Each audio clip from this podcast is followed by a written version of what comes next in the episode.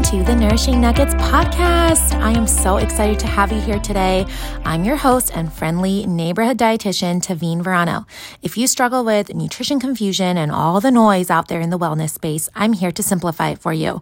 As a registered dietitian, I'll teach you how to build a healthier routine by adding nourishing food to your plate, rejecting that deprivation mentality, using simple nutrition science to empower you, and creating powerful mindset shifts to inspire you. Instead of living in that all or nothing mindset, which, let's be honest, leaves us mostly in the nothing zone, let's start making moves in a sustainable, joyful, and freeing way, one nugget at a time. So grab some coffee and let's dig into today's nugget. Hello, everyone. Welcome back to today's episode. Today is one that has been requested a few times now, so I thought I would tackle it today. So, we are going to talk about nutrition labels and how I read them, what I look for in a nutrition label, and what I actually think is important as a dietitian, um, as someone with a master's in public health nutrition, and as someone who literally went to school about how and learned how these things were kind of made and formulated and written out. And so, um, this is just after years of experience and kind of gathering what is truly important in nutrition label and what we should be focusing on. Now, all that to say, a nutrition label is basically just a way to standardize our measurement of the food that we are eating, whether it's the serving size, the protein, the fat, the carbs, the fiber, all the other parts of the label it's just a way to make things uniform and measurable for the general public. And so remember that um, just because it's on the nutrition label as a certain serving or as a, you know, maybe it's a high carb, a high protein, whatever it is, doesn't make it any eh, good or bad. It's neutral. It's just information, it's data, and we get to do what we want with it. We want to feel empowered with our nutrition data that we have. And so there are two parts usually to a nutrition label it's the nutrition facts and then the ingredient list. And I believe both are important. And the first part that you will probably see on a nutrition fact is the serving size. And again, like I said, this is just a way to make things uniform and make things accurate and measurable. So they can't just say like a serving of wheat thins, right? They have to say like 12 or 15 crackers just to make it standardized across the general population. And it's a tool to help us understand what is in a certain amount of food. And so sometimes your serving size is going to look more than what it says on the box. And sometimes it's going to look less than what it says on the box because we are not machines. We are not robots. We are not just like you just punch some numbers in and spit out, you know, a health goal or something like that. So we are all different. And so, the, but the serving size is a general rule of thumb. It generally applies to a healthy and nourishing portion of that food. Um, most people are shocked to find like cereal portion sizes are like half a cup or three quarter cup and not two big cups of cereal, you know, in our big bowl or peanut butter serving sizes. Um, but don't get too caught up in like, this is the right serving size. This is a generalized serving size to make things standard.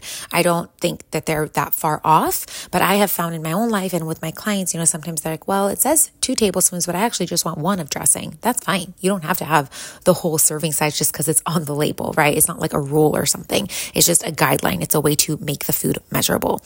Um, so then you go into the different macronutrients, whether it's fat, there's total fat, and then under total fat, there's usually like saturated fat fat, polyunsaturated fat, and then you go cholesterol, sodium, carbs, fiber, added sugar, and protein. Those are the typical components of a nutrition label. And the way that I like to use this portion of the label is categorizing the food based on which macronutrient it contains the most of. So, for example, I like to use beans as an example. Um, beans are actually a carbohydrate. They're a carbohydrate that has protein and has fiber, so they're a great source of carbohydrate.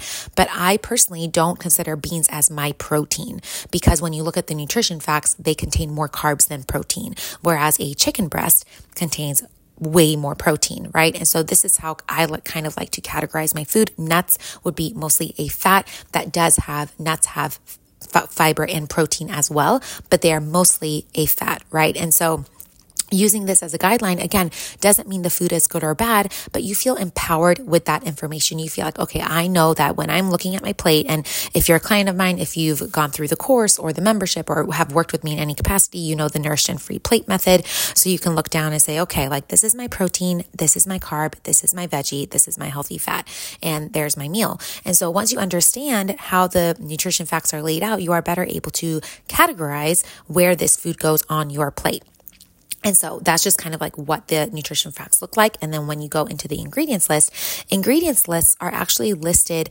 based on how much of that item is in that food. So, for example, if you're looking at a granola bar and you look at the ingredients list, if the first ingredient is cane sugar, that means the granola bar has more, most of it is cane sugar. Does that make sense? It's up by volume. So whatever makes the most of it. So if you're looking at a frozen burger, probably the first ingredient will be beef, hopefully. Um, and so using that as a gauge will help you realize, okay, how much of sugar is in this food? How much of the actual food I'm eating is in this food? And it is listed based on weight, based on volume. And the ingredients list is also very important. I like to look at the simplest ingredients list possible and a whole and choose those foods as the majority of what we are eating in our family. So, for example, wheat thins, you think they're healthy, right? They're called wheat thins, but they have like 20 something ingredients in them. Whereas a sweet potato is just a sweet potato. Rice is just rice. Beef is just beef. Banana is just banana. So I like to look at simple ingredients lists and I like to have mostly single ingredient foods. Now, of course, we still buy snacks. We still buy applesauce packs, and sometimes we get goldfish if there's a good sale because wow, those have really increased in prices lately.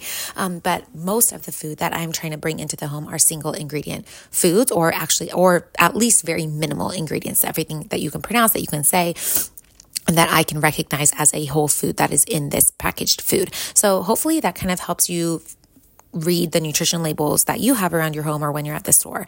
But I wanted to go over what I actually look for when I read a nutrition label. Label. I look for fiber. If I'm eating a food that has a lot of carbohydrate in it, I want to have at least one gram of fiber per 10 grams of carbs. So if there's 30 grams of carbs, I want it to have three grams of fiber. Fiber is counted under the carbohydrate section and it's so good for our gut health. It helps uh, slow down our blood sugar response so our blood sugar doesn't spike as much when we have a carbohydrate that has fiber in it.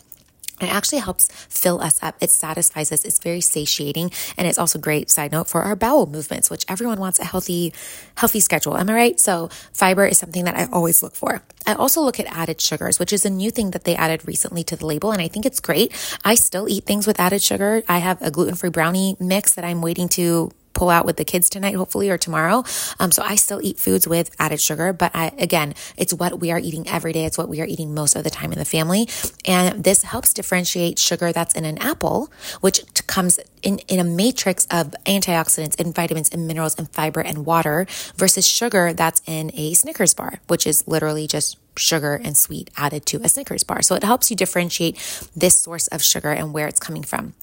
And yes, sugar does all the same thing to our blood sugar, but when you're eating sugar from an apple, it's tied with so many other nutrients and makes it a very nutrient dense food versus sugar from a candy bar. So it kind of helps you differentiate when they add the added sugars in that label. I also look at protein. So I want protein in my foods because it really fills me up. And so whenever I'm eating a bar, I always want to make sure there is actually protein in it because like I said earlier, sometimes these bars are just glorified candy bars and I want to make sure that I'm getting a good quality protein when I'm eating a bar. This is why I like bars like Built Bar. I used to eat RX bars before Emma's um, cashew allergy. And I also really love level one, 1st Phorm level one bars. I don't get those as often because they're kind of pricey, but they're really, really good. And so I always want to make sure that those bars are actually keeping me full. So when you look at protein, it will again add to the satiety factor, just like fiber does. It helps keep us full, which is very, very important, especially at, as someone with a history of binge eating and emotional eating. My goal is to make sure that I'm setting myself up for success and filling my body up. I spent years being hungry from 7 a.m. to 4 p.m. and then binging from 4 to like 10 p.m. So my goal throughout the day is to make sure that foods are satisfying me and that they are satiating and that are fueling me for my day. So those are some of the things that I look for fiber, added sugars, and protein. And remember that these foods are our foundation. We want to be aware of what's in them, but you also want to know that it's okay to still nourish your soul, right? I have a brownie mix. We make cakes, we make cookies. I do make a lot of things homemade when I can because then I literally know what I'm putting in them. But you do have the balance of nourishing your body, your mind, and your soul. Am I right? So that's where the freedom comes in, where you trust that you have a balanced plate most of the time of the protein, carbs, veggies, and fats, and that you can have ice cream at night, or you can have, you know, go out for pizza with your husband because your foundation is one of nourishment. I'm always about what is your foundation? What are you eating most of the time? Not just some of the time, not just one day a week or twice a week, but what are you eating the majority, the 18 out of your 21 meals of the week, right? What are those foods consisting of? And this is why we are building a nourishing life. We are building intentional habits. And if you get into the habit of eating these foods most of the time, when you do have those indulgences, those things with added sugar, or maybe not that much fiber, or maybe a super ultra processed food, your body is a little more resilient because you have built a strong foundation. This is exactly what I do in coaching. And I know I've been talking a lot about my newly revamped one on one coaching program called Nourish Your Life. And Nourish Your Life is all about building intentional habits to nourish your body, your mind, and your soul. So we are getting a little more detailed and specific about what we do with the Nourished and Free method. We are actually building a nourishing life through habits and through setting intentional goals and habits. And so if you feel like this is something you need, apply for one-on-one coaching. I still have one spot available. One, someone just signed up last night. So I still have one spot available for you that you can start nourishing your whole self. Applications are coming in. I am chatting with a few women who are interested in it. So if you are interested scroll down to the show notes and click the link to apply for coaching, and we will chat and see if it's a good fit for you. So I hope that this episode was helpful. I know I, I get a lot of questions about nutrition facts and labels. It can be confusing. So if this kind of simplified it for you and helped you realize what's actually important in that label so you don't get stuck in the weeds and get oh, you know, paralysis by analysis. Um, and so I hope everyone has a great day and I will chat with you later. Bye, friends. Thank you so much for joining me on today's podcast. If you got a nugget of inspiration and are ready to take action, it would mean so much to me if you left me a five star rating and a review so others can also find this podcast. You can also share this episode on Instagram or with a friend you think would enjoy it. It helps the show more than you know, and I really appreciate your support and encouragement. I can't wait to chat again and go over our next nourishing nugget together. Bye, friends.